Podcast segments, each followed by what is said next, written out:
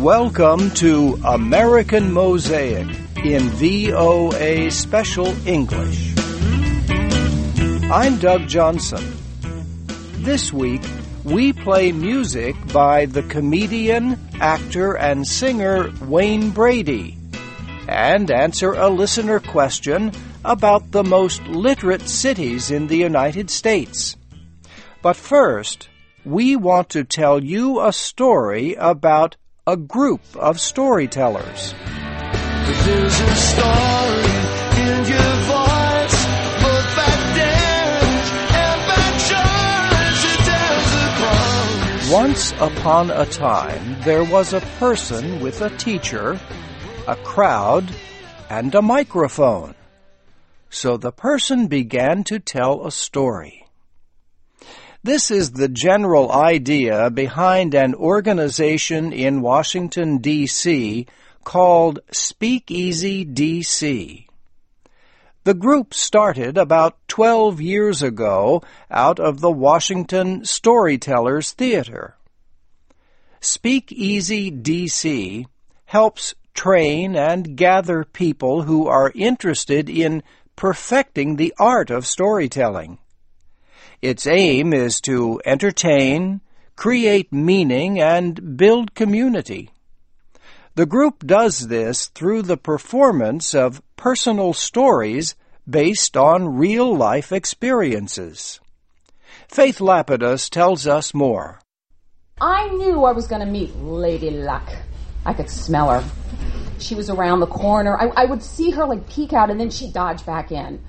That was one of eight trained storytellers who performed earlier this month. The subject for the evening was Black Cats and Four Leaf Clovers Stories about Good and Bad Luck. Once a month, people come together at a restaurant in Washington to listen to several storytellers perform. All the storytellers must receive training from a Speakeasy DC teacher to make sure their stories are well developed with interesting details. And the storytellers must follow several rules. Their story must be under seven minutes long, and it must be true. Some of the stories are very funny. It is one of those eat your heart out kinds of dresses, the kind of dress that you dream of wearing when you're on the arm of a gorgeous man and he's in a tuxedo and you're rushing to get to the theater and you bump into your ex. Other stories give an interesting description of another person's experiences. About eight years ago, a good friend of mine called me up. She says, There's a new law firm, a personal injury firm, starting in Washington, D.C. You should apply. Speakeasy DC gatherings are very popular. People enjoy attending because the stories are fun to listen to. And there is a more personal connection to the entertainment than going to a movie or the theater. Amy Saidman is the executive director of Speakeasy DC. She says the event is so popular because storytelling is very human. It's not reality TV. It's real reality. It's people really telling their true stories. They get a window into other people's lives. The whole goal is to be yourself as much as possible so we can hear your voice and get to know you. Sarah Holt performed the first story you heard. She says that she enjoys the excitement of telling stories to a crowd because she is an actress. But she also works in public relations and says that being able to tell a good story is very important in any job. Come, let me sing into your ear. Those dancing days are gone. Our listener question this week comes from China. Chun Kwan Myung wants to know about America's most literate cities. A literate person is able to read and write. But this question is not about whether people can read, but whether or not they do read. For several years, the president of Central Connecticut State University, John Miller, has been helping to answer this question. So, which cities have the most readers? Last year's results show Minneapolis, Minnesota and Seattle, Washington tied in the top position for most literate city. They are followed by Washington, D.C., St. Paul, Minnesota, San Francisco, California, Atlanta, Georgia, and Denver, Colorado. The rest of the top cities are Boston, Massachusetts, and St. Louis, Missouri. Cincinnati, Ohio, and Portland, Oregon are tied for 10th place. Mr. Miller studied cities with a population of over 250,000. He looked at six things. He considered a city's newspaper sales, the number of bookstores and library resources. He also studied magazine publishing resources, educational levels, and Internet resources. Internet resources included online book orders and the number of visits to a city's online newspaper. His sources for information included the United States Census Bureau, the American Booksellers Association, and the Audit Bureau of Circulations. Mr. Miller found that a literate society generally tends to practice many forms of reading. For example, he found that high Internet use is linked to high levels of reading printed materials. And he found that cities with well-used libraries also have greater numbers of people who buy books online. Mr. Miller says that what matters most is not whether the rank of cities changes over the years. He says what is most important is that cities support the kinds of literacy methods that the study examines. Seattle and Minneapolis have been at the top of this list since 2004.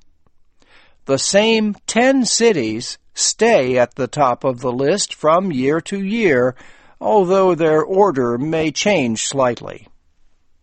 John Miller says that literacy is an important sign of the nation's well-being.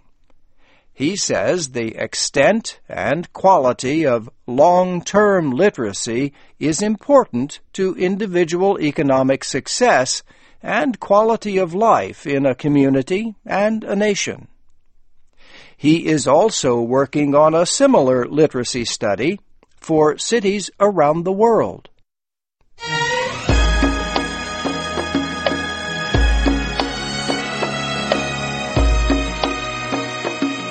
Wayne Brady has been entertaining people as television show host, comedian, actor, dancer, and singer.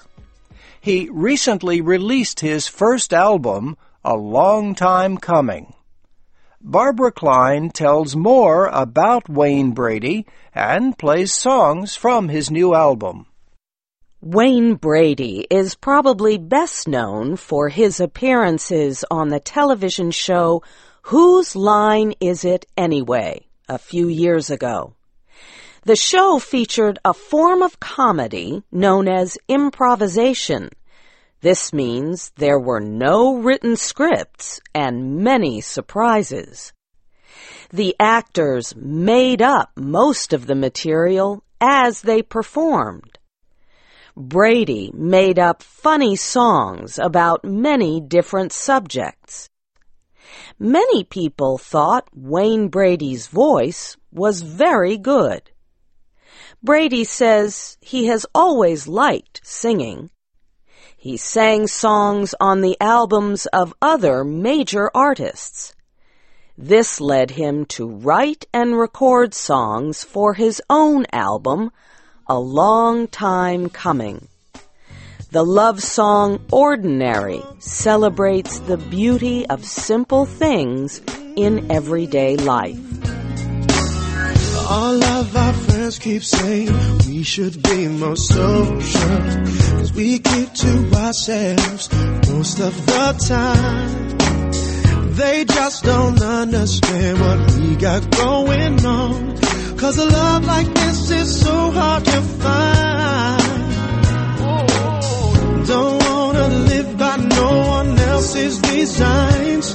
Though every day ain't glamorous, to me it's just fine. The way that we are. Ooh, nothing ordinary about the way I feel. Nothing extraordinary, this is real. Music critics praise Wayne Brady's new album. They say his voice is warm and soulful. The song FWB takes you back to classic soul music made famous by rhythm and blues singer Marvin Gaye. Listen, there's something we've been missing, but I'm worried that this just might cross the line. See, we're laughing, you touch me, and I feel it go right through me. This chemistry's driving me out my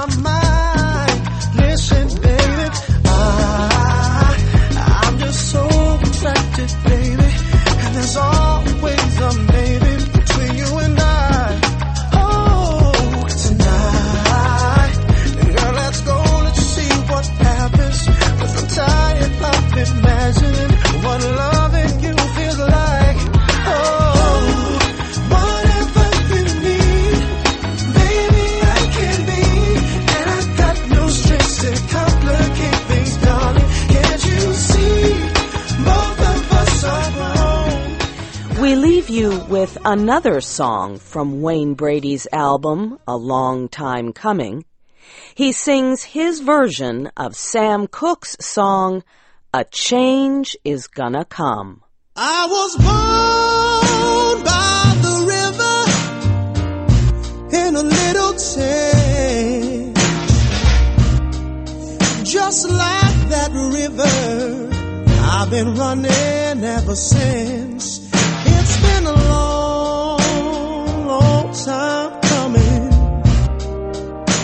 But I know change gon' come.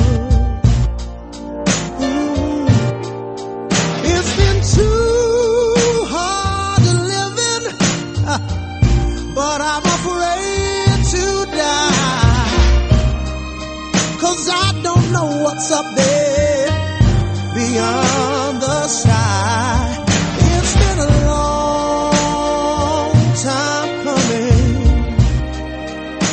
I'm Doug Johnson. I hope you enjoyed our program today.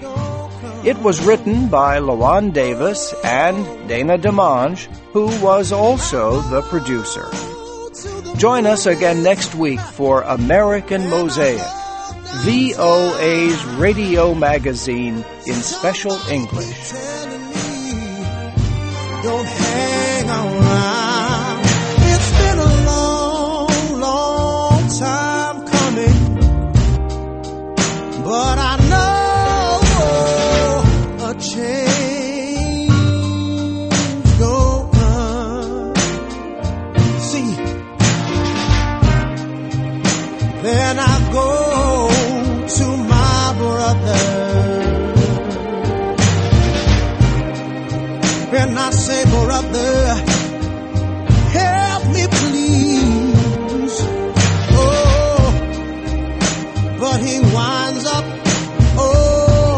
up knocking.